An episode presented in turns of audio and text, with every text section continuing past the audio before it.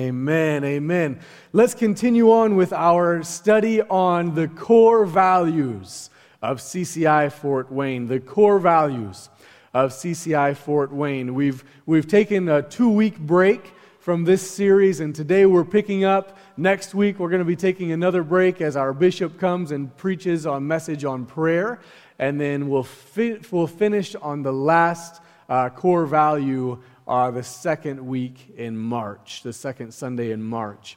Uh, but today we're looking at core value number five. Core value number five, that being kingdom living.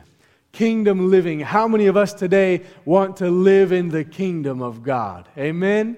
Amen. We, hey, Hakuna? Oh, okay. Thank you. Thank you. A few of us want to live in the kingdom of God. Hallelujah. We've said that our core values, for us as a congregation include number one, being that we love Scripture. Number two, we prioritize prayer. Number three, we love each other. Number four, we earn and maintain trust. Today is number five, kingdom living.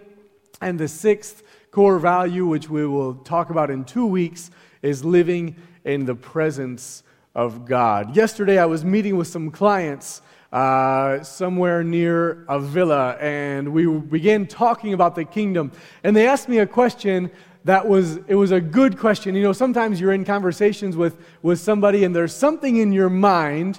You yourself, you know how you think about something, you know how you feel about it, but they ask you they ask you to dig a little bit deeper and explain what do you mean by that? And they asked me, I, I was talking to them about the kingdom, and they asked me, How do you define the kingdom. And I don't think anybody has ever asked me, or I don't think I've ever thought about the way that I would answer how to define the kingdom. And it was, it was a good, you know, brainstorming session. It was a good thought process to be able to go through and define what is the kingdom. And I want to ask you this morning for your feedback.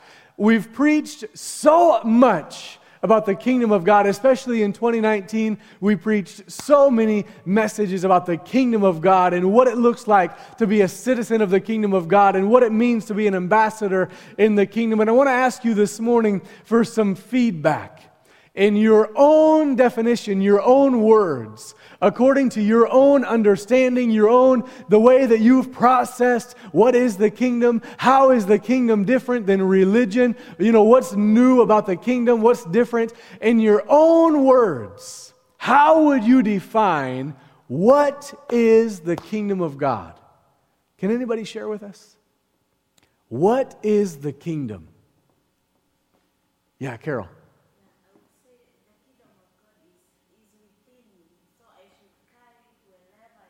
Amen. So the kingdom of God is within me, and I should carry that kingdom everywhere I go because it's in me. Amen. That's biblical. That's what the Bible teaches. The kingdom of God is within us. Praise the Lord. Who else? What is the kingdom of God? How would you define the kingdom?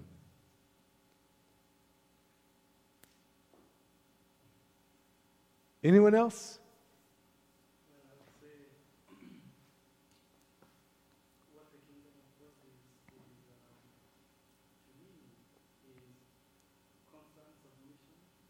Mm.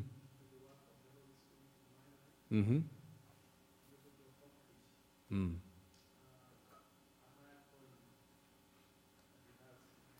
Wow. Wow. The mission of the Holy Spirit in my life to accomplish His mission. Amen. Good. Good. What else? Give me one more definition. Yes, Mzee.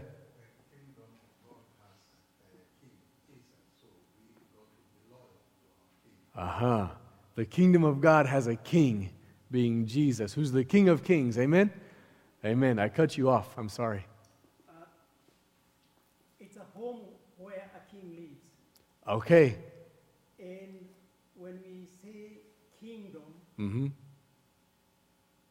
it, it's where the kingdom uh, reigns. Uh huh. Kingdom, a king has a home. Mm-hmm.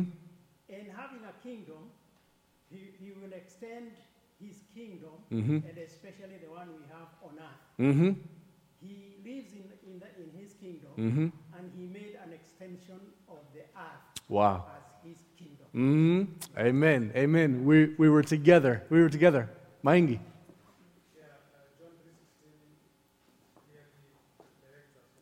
Uh huh. Yes. Mm hmm. Eternal life. Amen.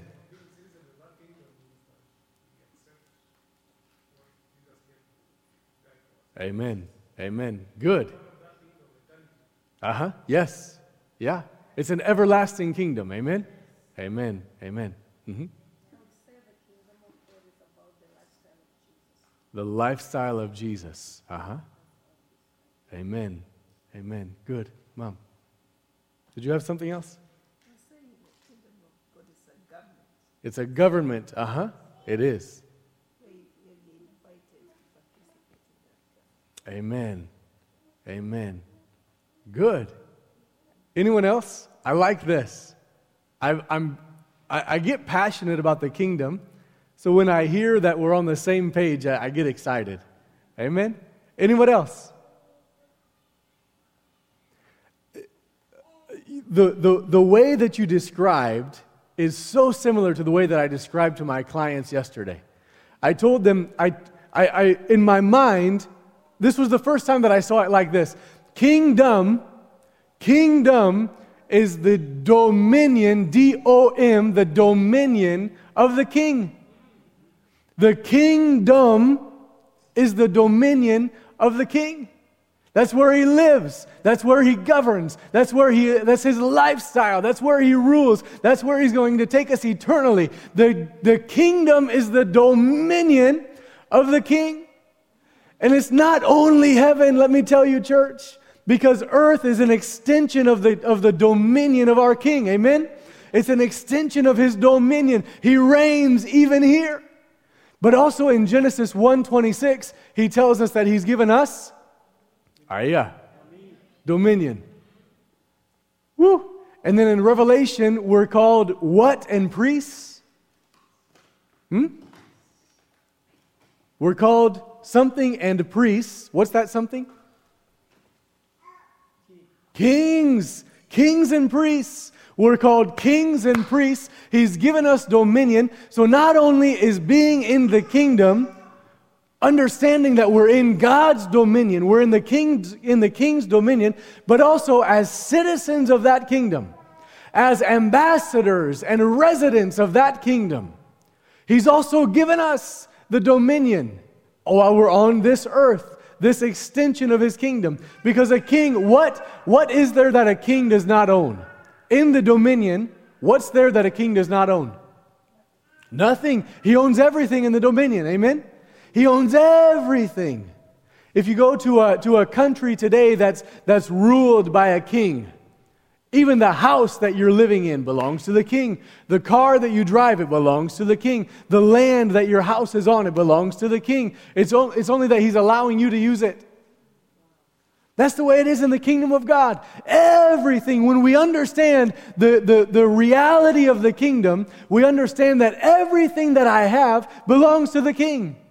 My house belongs to the king. My land belongs to the king. My vehicle belongs to the king. Even my business belongs to the king. Even my family belongs to the king. He's only made me a steward, a steward of what he's given to me. But the kingdom is the domain, the domain of the king. Praise God. The kingdom is the domain of the king. This kingdom was something that was so heavy on the heart of Jesus that we find the kingdom being referred to so many times that when we find Jesus referring to the kingdom, not only Jesus himself, but even before Jesus was, was born, we find Isaiah prophesying about the kingdom being in Jesus. Do you remember what Isaiah said? We preached about it at Christmas time. What did Isaiah say about this, this Messiah that was going to be born? He said that the government was going to be where? Upon his shoulders. The government of the kingdom of God is going to be upon his shoulders. So if the government is upon his shoulders, you know that he has reign, he has rule in that, in that kingdom. You know that he has authority. You know that he's the one to declare and decree the law of the land.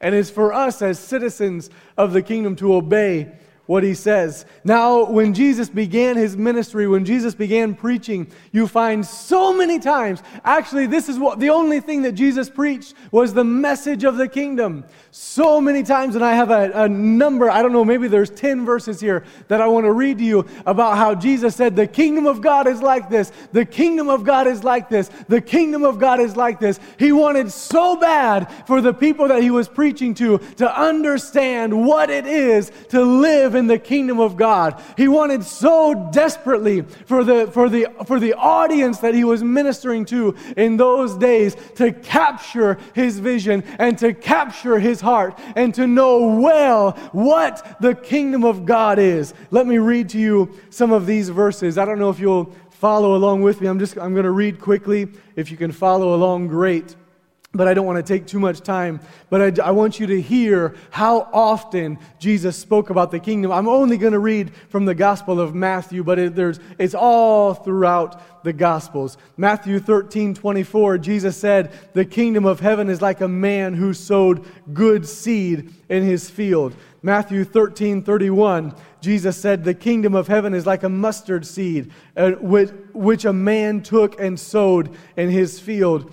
Matthew 13, 33, Jesus said, The kingdom of heaven is like leaven, which a woman took and hid in three measures of meal till it was all leavened. Matthew 13, 44, again, the kingdom of heaven is like treasure hidden in a field, which a man found and hid, and for joy over it, he goes and sells all that he has and buys that field. Matthew 13, 45. Again, the kingdom of heaven is like a merchant seeking beautiful pearls. Matthew 13, 47. Again, the kingdom of heaven is like a dragnet that was cast into the sea and gathered some of every kind. Matthew 13, 52. Jesus said again, Therefore, every scribe instructed concerning the kingdom of heaven is like a householder who brings out of his treasure things new and old. Matthew 18, let's flip a couple of pages. Matthew 18, verse 23.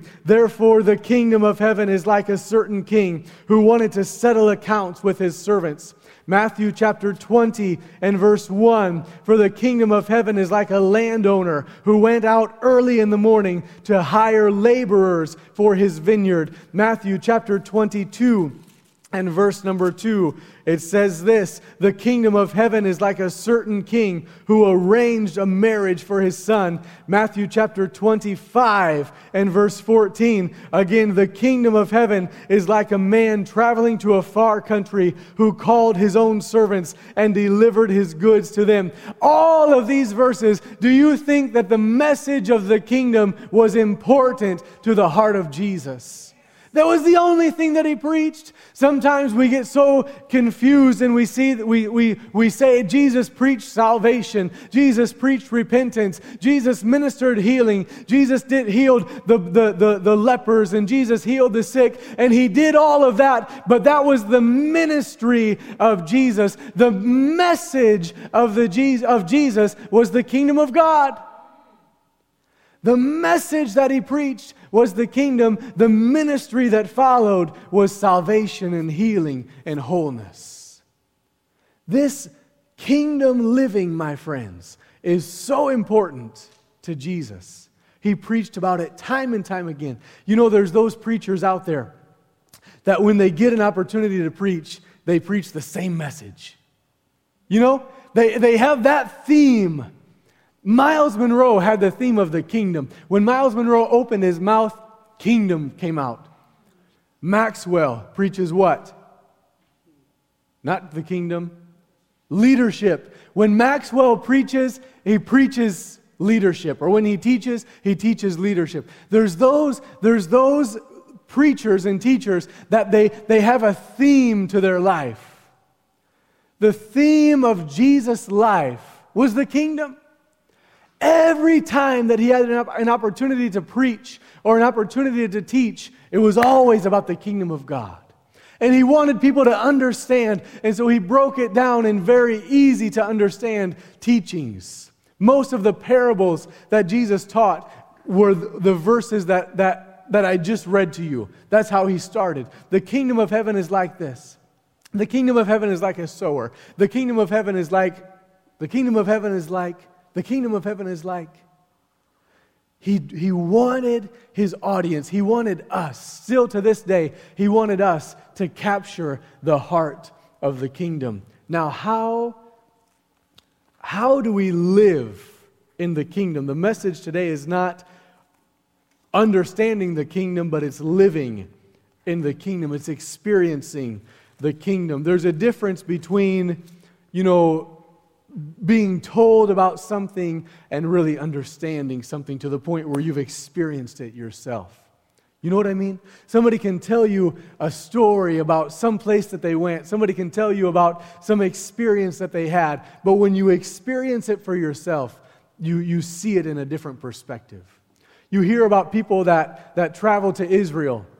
One of these days, I'm going to be in Israel. We'll go together. Amen?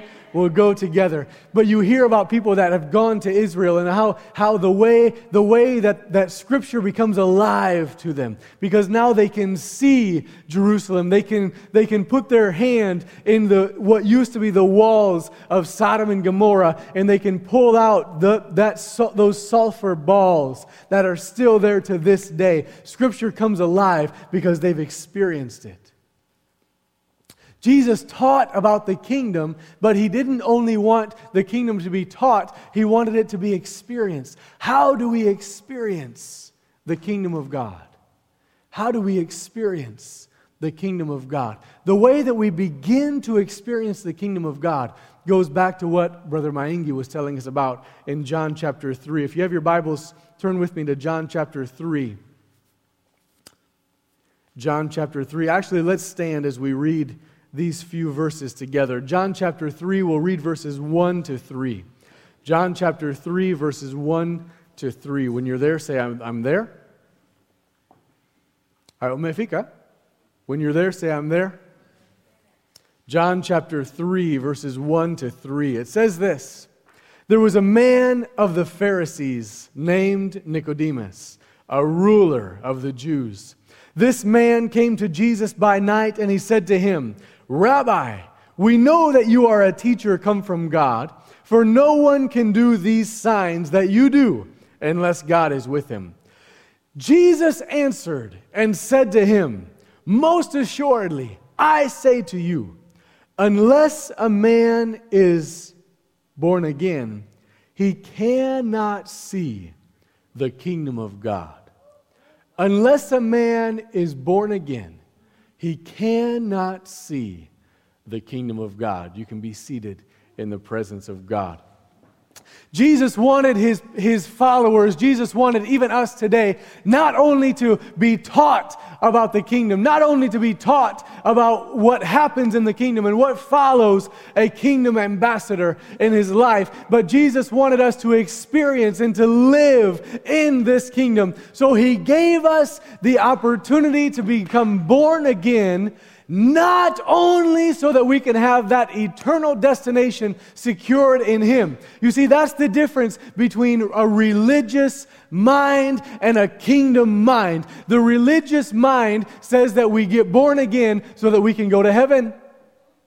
The kingdom mind says that we get born again so that I can experience the kingdom of God, even on this earth. You see the difference? There's a big difference there. The, king, the, the religious mind says, I'm, I'm living on this earth so I can get ready for heaven. The kingdom mind says, I have an assignment while I'm here. I have a job to do. I have something to accomplish. God's put me here for a reason. It's now that I'm walking in the kingdom. It's now that I'm seated with Him in heavenly places. There's a difference, and it's a big difference. And when we, when we move from a religious mind to a kingdom mind, it changes everything. Because when you're, uh, let me even tell you this some of us, we, we struggle on Monday mornings. I have to go back to work on Monday. Hmm?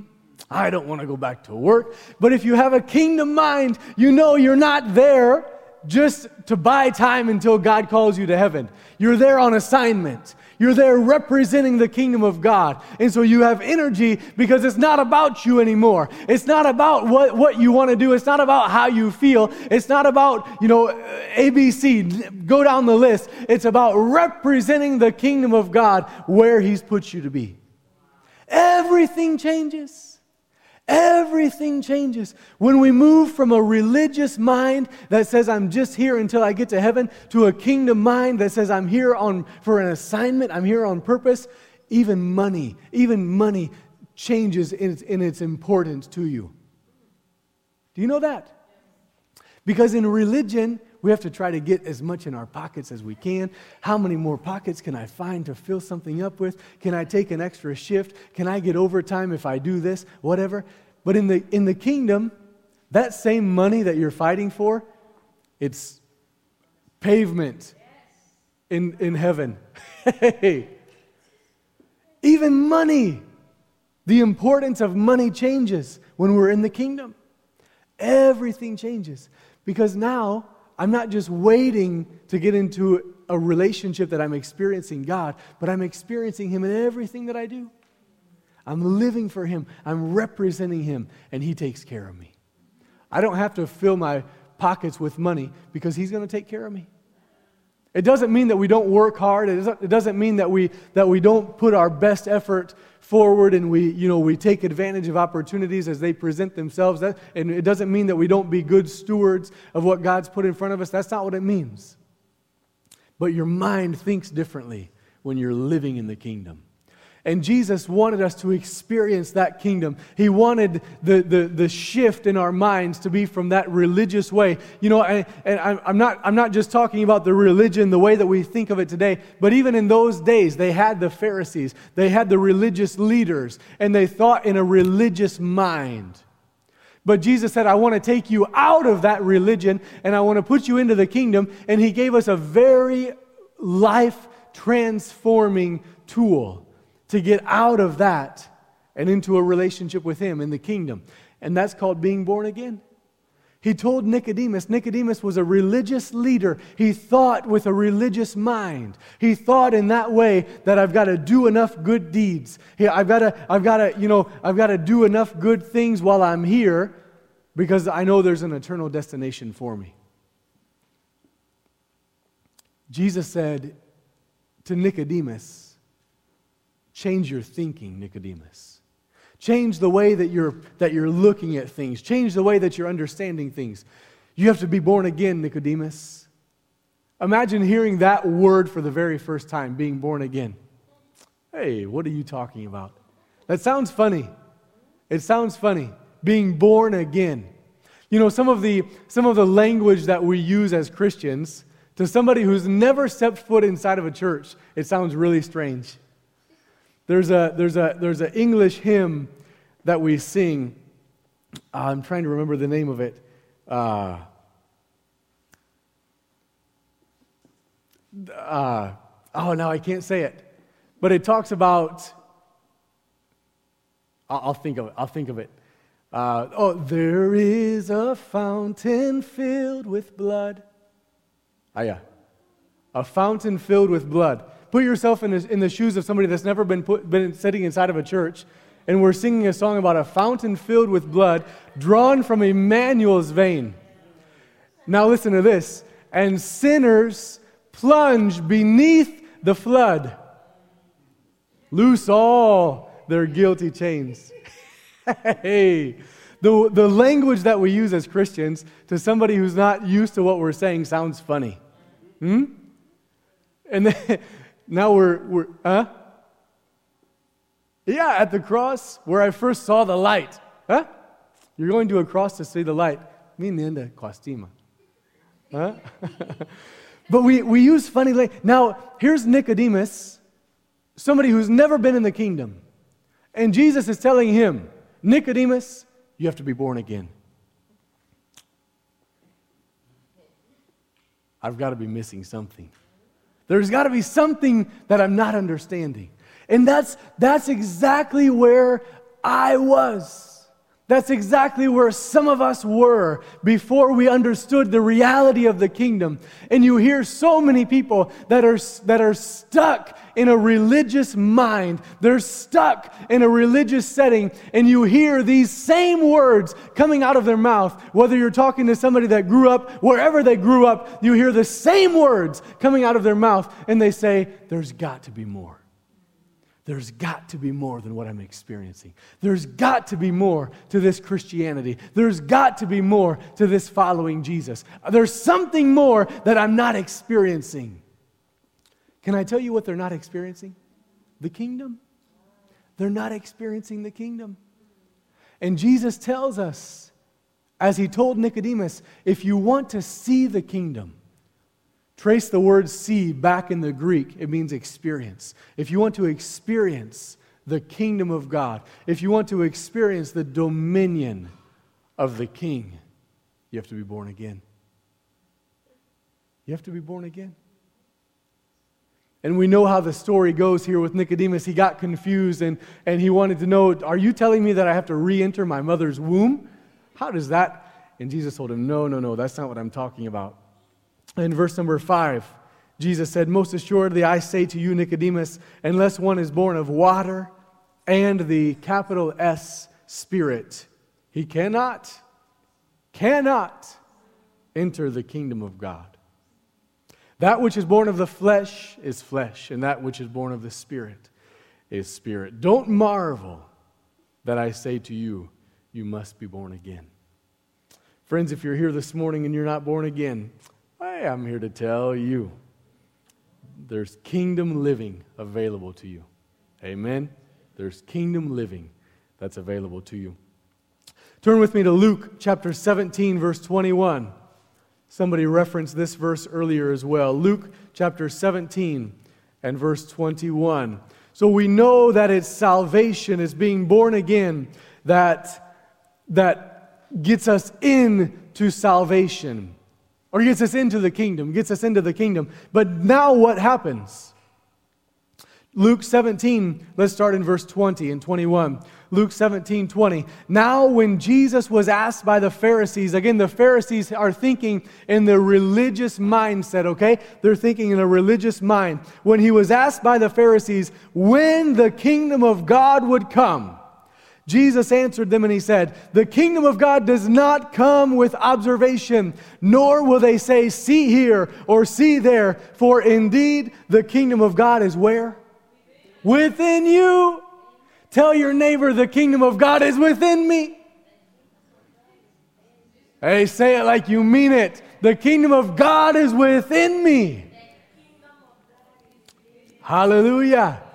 So when we when we're born again, that day when we sense the calling of the Holy Spirit on our life, and He's calling us into a relationship with our Creator, and He's, he's taking us deeper, and He's taking us higher, and He's putting that conviction on our life, and we know the lifestyle that I'm living, the sin that's in my life, the, the negativity that's in my life, the things that I'm harboring are not going to get me anywhere. And we sense, we, we know how Jesus says, Behold, I stand at the door and knock. And whoever will hear my voice and answer me, I will come in and sup with him.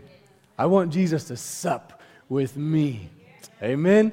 So I, when, I, when, when, when that heart that's being convicted by the Holy Spirit hears the knocking at the door of the heart, and they say, I'm not holding back anymore. I'm, I'm, got, I'm giving everything that I've got to Jesus. I know that He's calling me. I know that He's asking for, for more of my life. I know that He's wanting everything that I've got. And I know that He's, that he's, that he's knocking at the door of my heart. I'm going to open my door and I'm going to let Him come in. I'm going to let him come in. I'm going to let the king come in. When the Pharisees asked, Where is the kingdom? Jesus said, They're not going to say, See here or see there, because the kingdom of God is within. Do you see that? When we invite the king in to our lives, that's how the kingdom of God is within us. Wherever the king is, becomes royalty. Wherever the king is, becomes royalty.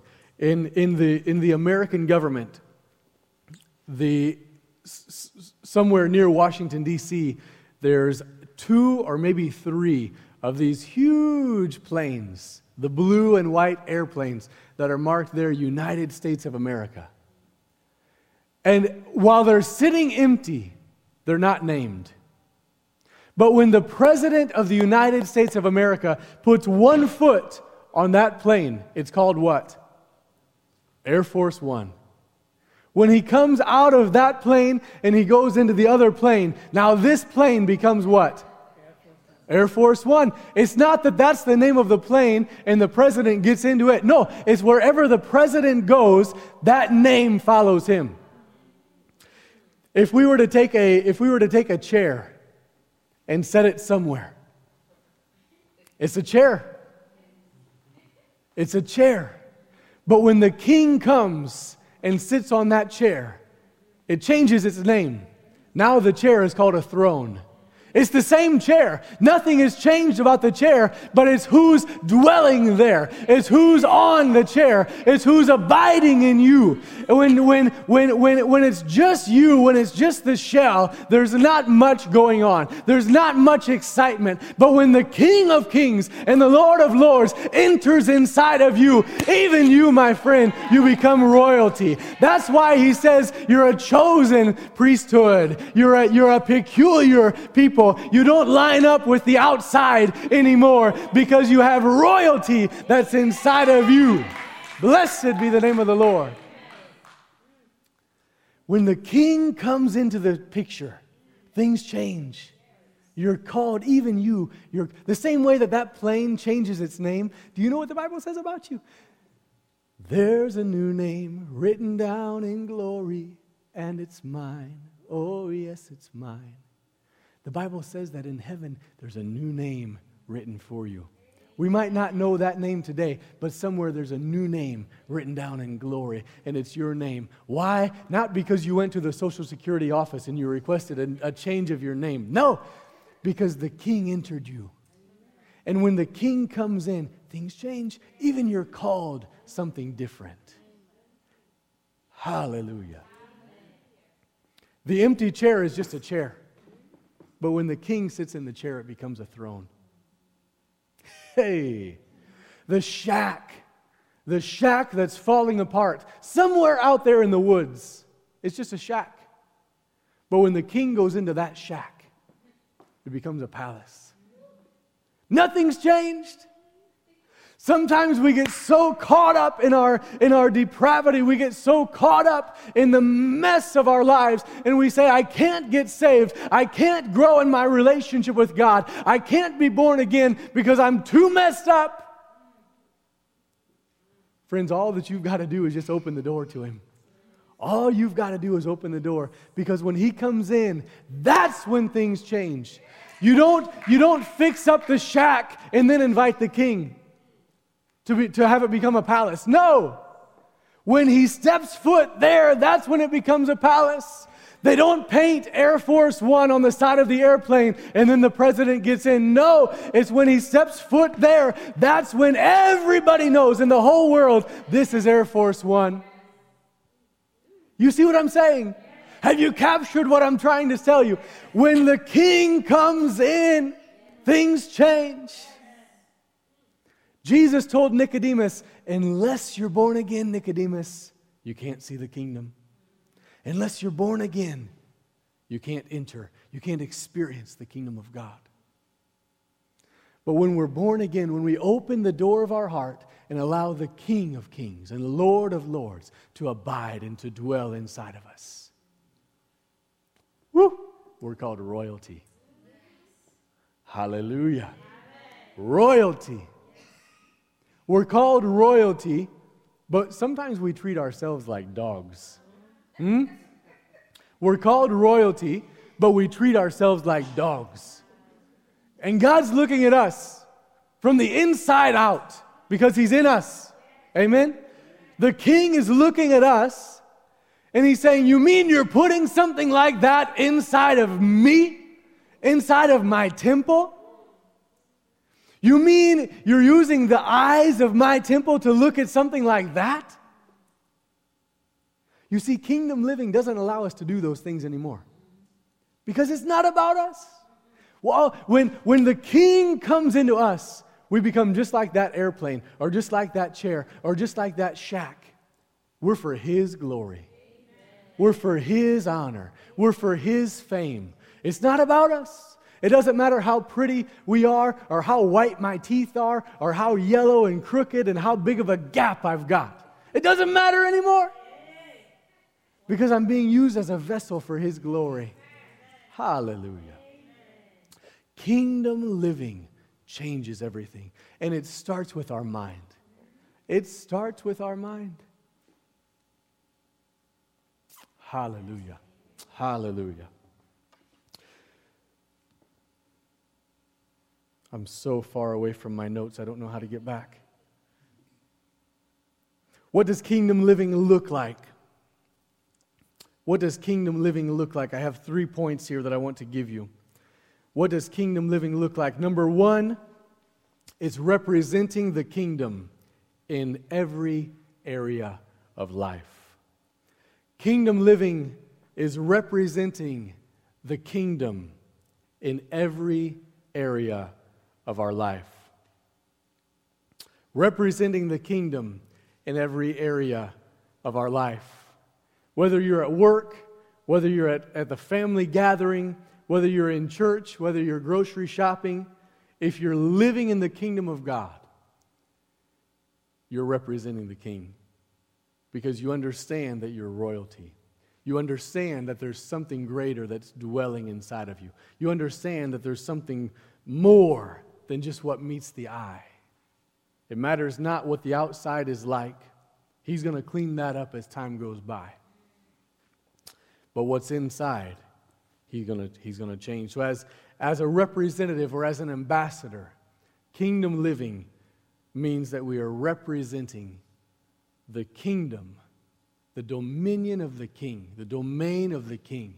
We're representing him in every area of our life. Number two, number two, kingdom living is a life of authority.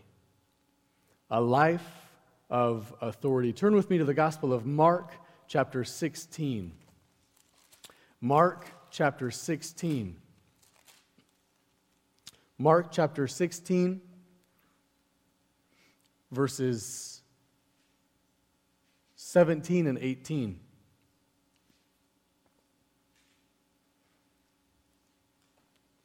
Mark chapter 16, 17 and 18. And I want you, when you get there, I want you to put your finger there and then turn back a few pages to Matthew 28.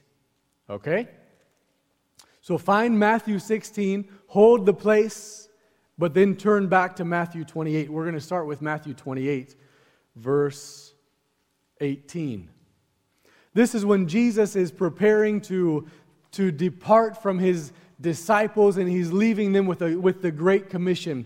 And I want to combine Matthew's account with Mark's account. Okay? So we're going to read both of them together. There's things that Mark leaves out that Matthew includes, and vice versa, that we want to, we want to capture the whole heart of what Jesus said there. So, starting in Matthew 28, so many times, listen, church, so many times when we talk about the Great Commission, we say that the Great Commission starts with go ye or go therefore. But I have a problem with that. I have a problem with saying that that's where the Great Commission begins. Because actually, the Great Commission should, should begin in the verse before that, verse 18, instead of verse 19. So let's read together Matthew 28 from verse 18. Jesus came and he spoke to them, saying, All authority, how much authority? All, all authority is given to me, capital M, me, in heaven and on earth. So, where is the domain of the king? Both in heaven and on earth. All authority is given to the king in heaven and on earth. So we have that, right? Now, now that we understand that He has all authority, now the Great Commission is going to make more sense. Verse 19 Go therefore and make disciples of all nations, baptizing them in the name of the Father and of the Son and of the Holy Spirit, teaching them to observe all things that I have commanded you. And lo, I am with you always, even to the ends of the age. Jesus told the disciples, I have all authority. I am the king. I am the final say. I have got the, the, the, the, the, the, you know, we can say the buck stops here. The buck stops with me. Nothing, nothing that I say is going to come back to me void. Everything that I say is going to become reality. All authority is given to me. Therefore, you go. I have all authority, Jesus said. And because I have all authority, you go, make disciples. You go and baptize. You go and teach and preach. Jesus has all authority. Now, let's go to Mark 16. And we're picking up in the same Great Commission, but now this is Mark's uh,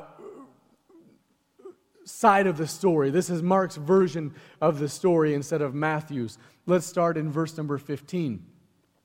Jesus said to them, Go into all the world and preach the gospel to every creature.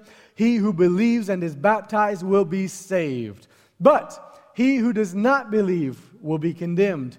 And these signs, this is still, this is right after Jesus got done telling them, All authority has been given to me, and because all authority has been given to me, therefore you go. And he concludes by saying this in verse 17 and 18 and these signs will follow those who do what? Who believe. In my name, they will cast out demons. They will speak in new tongues. They will take up serpents. And if they drink anything, notice they, he says, if they drink. He doesn't say go out and drink deadly poison, but he says, if you drink. Huh? Some people take this out of context. If they drink anything deadly, it will by no means hurt them. They will lay hands on the sick and they will recover. Friends, what does a kingdom, what does a life living in the kingdom look like? Number two is a life of authority. A life of authority. Because if the king, we said that the king is inside of us, the kingdom is inside of us, amen? And we're dwelling in this earth for a temporary season. This is our temporary assignment. If we're, if we're dwelling here and the king is inside of us and we're dwelling in his domain, and whatever he speaks becomes reality, that means that his authority is going to flow through us. So when he says, In my name, Jesus says, they'll lay hands on the sick and they'll recover. In my name, they'll cast out devils and they'll go. In my name, nothing's going to harm you. In my name, signs and wonders are going to follow those who believe. Let's, let's bring that into 2020. In my name, you're going to have discernment. In my name, in 2020, you're going to have peace. In my name, you're going to get over bitterness. In my name, there's going to be reconciliation. This is kingdom authority. You see, in, in, again, coming back to the comparison between religion and kingdom, in religion, we can't get out of our mess because there's no authority in religion. We're taught in Scripture that pure religion is doing two things. Doing what? Pure religion is caring for the, ah, yeah. Huh? The widows and the, and the orphans. Pure religion, pure religion is caring for the orphans and widows. That's, that's religion. And that's beautiful. That's what we're instructed to do. But in religion only, we don't have the authority to do what needs to be done. We don't have the authority to get out of our mess. But in the kingdom now, we're given authority. Not because we've not because we've served God enough or not because we've spent, you know, 16 hours in the word and in prayer every day. That's not how we get our authority. We get our authority because Jesus said all authority has been given to me. Therefore, you go and do the work. Hallelujah. Kingdom living is representing the kingdom of, of, of God in every area of life. Number two is living a life of authority. And number three is propagating the message and the lifestyle of the kingdom everywhere we go. Hallelujah. Number three is propagating the message. Propagating is spreading, spreading the message and the lifestyle of the kingdom everywhere we go. I remember there was a time when our bishop was preaching, and he said, If I, if I were to show up at your workplace and ask for Brother Eric, would they know who is Brother Eric? Would they know him if I identified him as brother? Would they know this guy's a believer? Hmm? Does he propagate the kingdom message and lifestyle wherever he goes? If I were to show up and ask for Sister Becky in the engineering department, would they know, oh, Sister Becky, that's the one that's always talking about the Bible? Hmm? Ah, yeah, I've heard of her. Yeah, she's only been here for a week, but us, we know. We know who Sister Becky is. Hmm? Would they know? Kingdom living is not keeping this to ourselves. Jesus said, All authority has been given, so go. Go and teach and preach and baptize and, and, and, and, and take care of things. Go and spread this message. Those of you that are walking in the kingdom, is it good? Hallelujah. And if something is good, do you keep it to yourself? No. You spread it. Actually, you can't help but spread it. It just comes. It just comes out of you. You heard Bishop say on Sunday that there's times when even he, he's in the grocery store.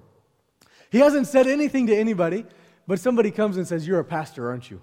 You have to be a, I can just tell by there, there's just something in you I can tell. You have to be a pastor. Why? Because his lifestyle propagates the message and the lifestyle of the kingdom. He lives his life. Uh, if you're living in the kingdom, you live your life at a level of excellence. You live your life at a, at a high level of expectation, a high standard, because you know also that to whom much is given, much is, is required. Much is required. You've been given the keys to the kingdom. And so, if you've been given that responsibility, church, be sure that you're going to give an, an account on Judgment Day. Be sure that you're going to give an account on Judgment Day. What have you done with those keys? What have you done with those keys? How many hearts have you unlocked from a life of bondage and a life of depravity? And you've used those keys to the kingdom to unlock those dry bones.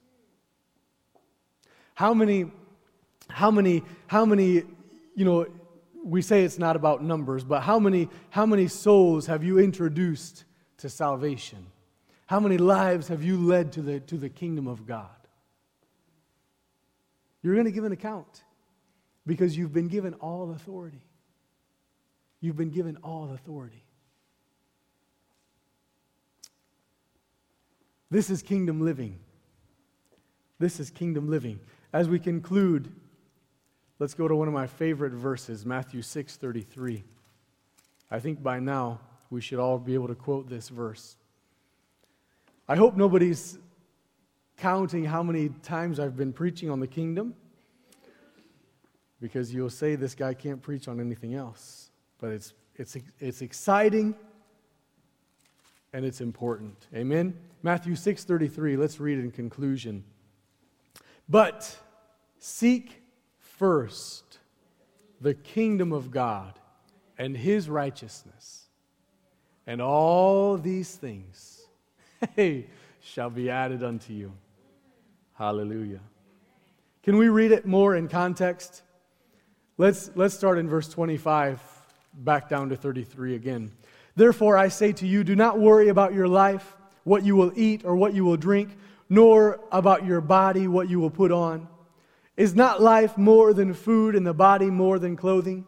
Look at the birds of the air, for they neither sow nor reap nor gather into barns, yet your heavenly Father feeds them. Are you not of more value than they? Which of you, by worrying, can add one more cubit to his stature? So why do you worry about clothing? Consider the lilies of the field, how they grow. They neither toil nor spin. And yet I say to you that even Solomon, in all his glory, was not arrayed like one of these. Now, if God so clothes the grass of the field, which today is and tomorrow is thrown into the oven, will he not much more clothe you, O you of little faith? Therefore, do not worry, saying, What shall we eat? Or what shall we drink? Or what shall we wear? For after all these things the Gentiles seek. For your heavenly Father knows you need all these things. But, here it comes. But, don't worry about where the next meal is going to come from. Don't worry about how the rent is going to be paid. Don't worry about picking up the next shift. Don't worry that you were laid off for six months. Don't worry about all of these things. Don't worry. Don't worry. Don't worry. Here's the answer Seek first the kingdom of God and the righteousness of God. And all these things, all the, all the things that you're worried about, all this, the, the lack of finances, it's going to come. Seek the kingdom. The lack of, the lack of somewhere to, you know, to, to, to sleep at night, just seek the kingdom. It's going to come. You don't know, you don't know how this situation is ever going to get better. Don't worry, God's going to work it out. You just seek the kingdom.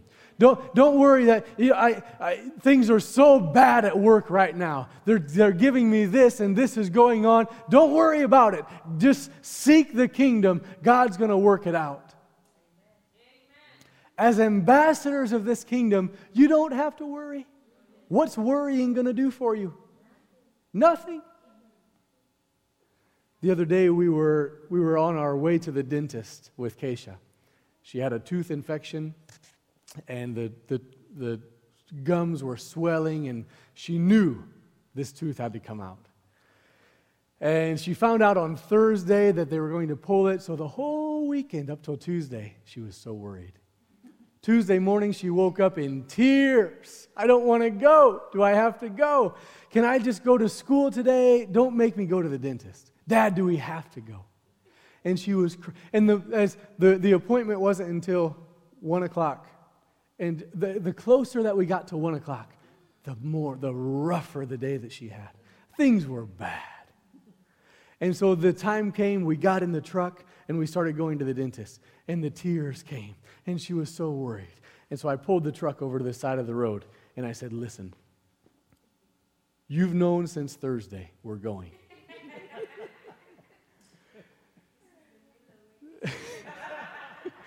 You've known since Thursday.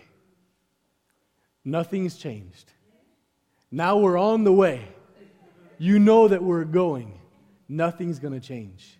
And I told her, Keisha, you can worry, and I promise you, if you worry and fuss the way that you're fussing now, it's going to hurt worse. I promise you, if you, if you throw a fit the way that you're throwing a fit now, it's going to be hard. It's going to be bad. But if you, I told her, suck it up. If you suck it up, get over it. We're going. It's going to be okay. It might hurt, but it's going to be worse if you act the way that you're acting.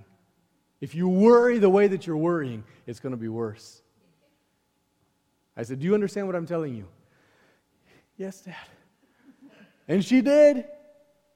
She pulled those bootstraps up, and she was a trooper we got in there and she sat down and she, she was asking that, you know, can, should I be brushing my teeth three times a day? How can I? She wanted to be sure she, this never happens again.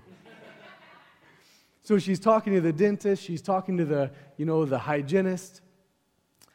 And finally he came and he put the numbing, you know, thing that was there and he put his arm around her with the big these big pliers. I don't know if I could have done it.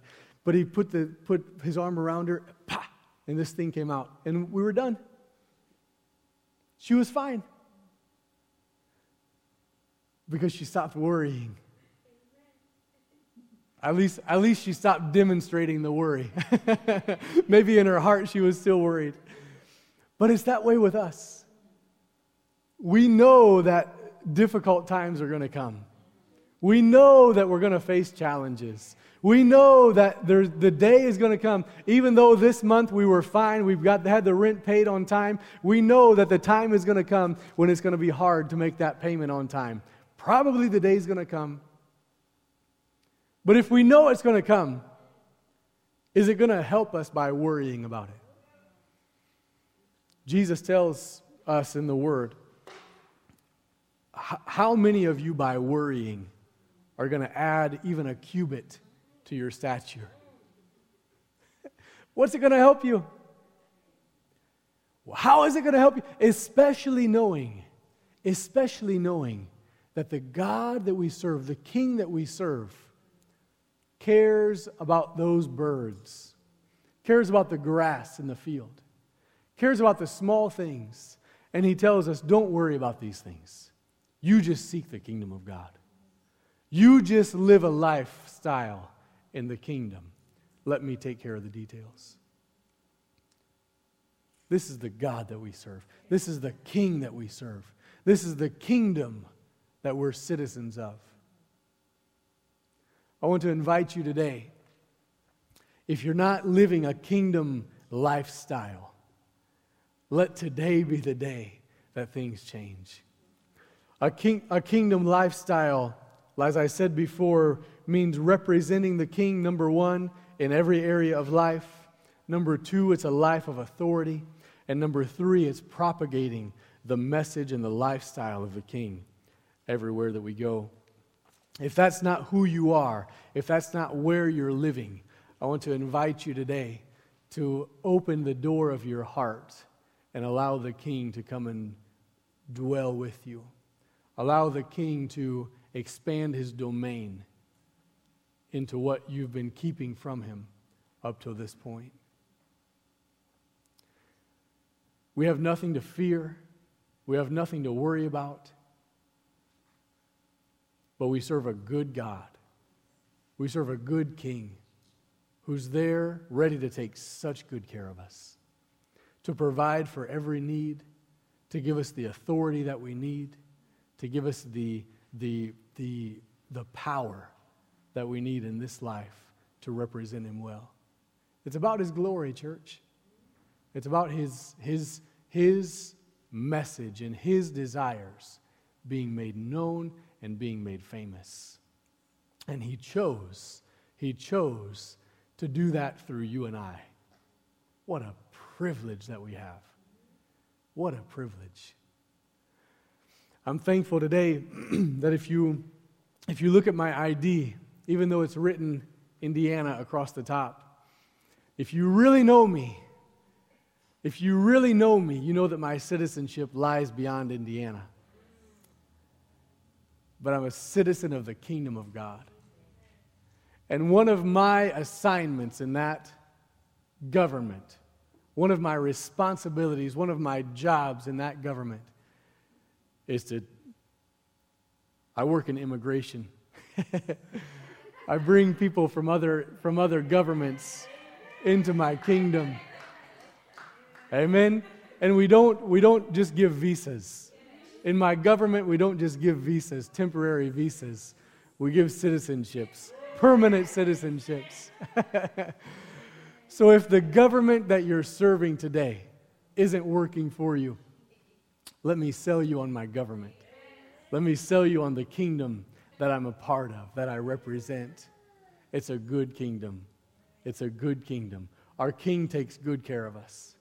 And I invite you today to come and be a citizen in the kingdom of God. Amen? Let's pray.